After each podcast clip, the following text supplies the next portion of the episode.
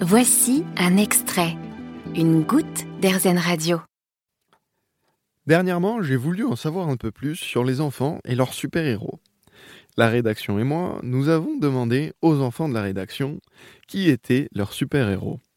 On écoute tout de suite Hippolyte, 5 ans. Hippolyte, c'est qui ton super-héros préféré Ah, C'est moi T'as pas un super-héros que tu préfères Euh. C'est Alors, c'est qui ton super-héros préféré Spider-Man.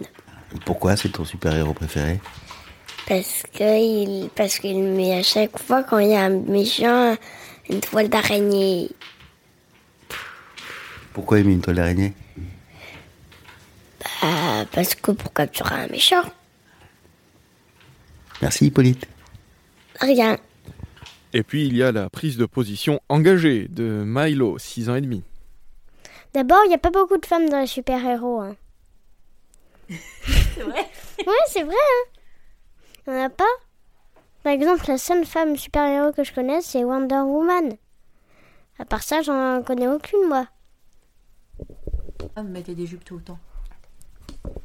Et en plus, comme par hasard, elle est en jupe. Comme si les femmes, ça mettait des jupes tout le temps.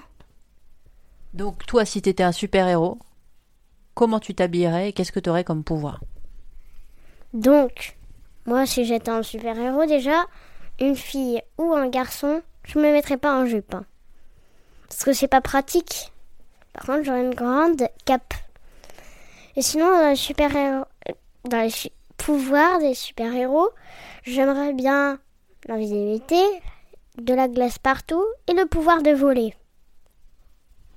Et le pouvoir de faire pousser des plantes aussi. Ce serait pratique dans mon jardin. Vous avez aimé ce podcast Airzen Vous allez adorer Airzen Radio en direct. Pour nous écouter, téléchargez l'appli Airzen ou rendez-vous sur airzen.fr.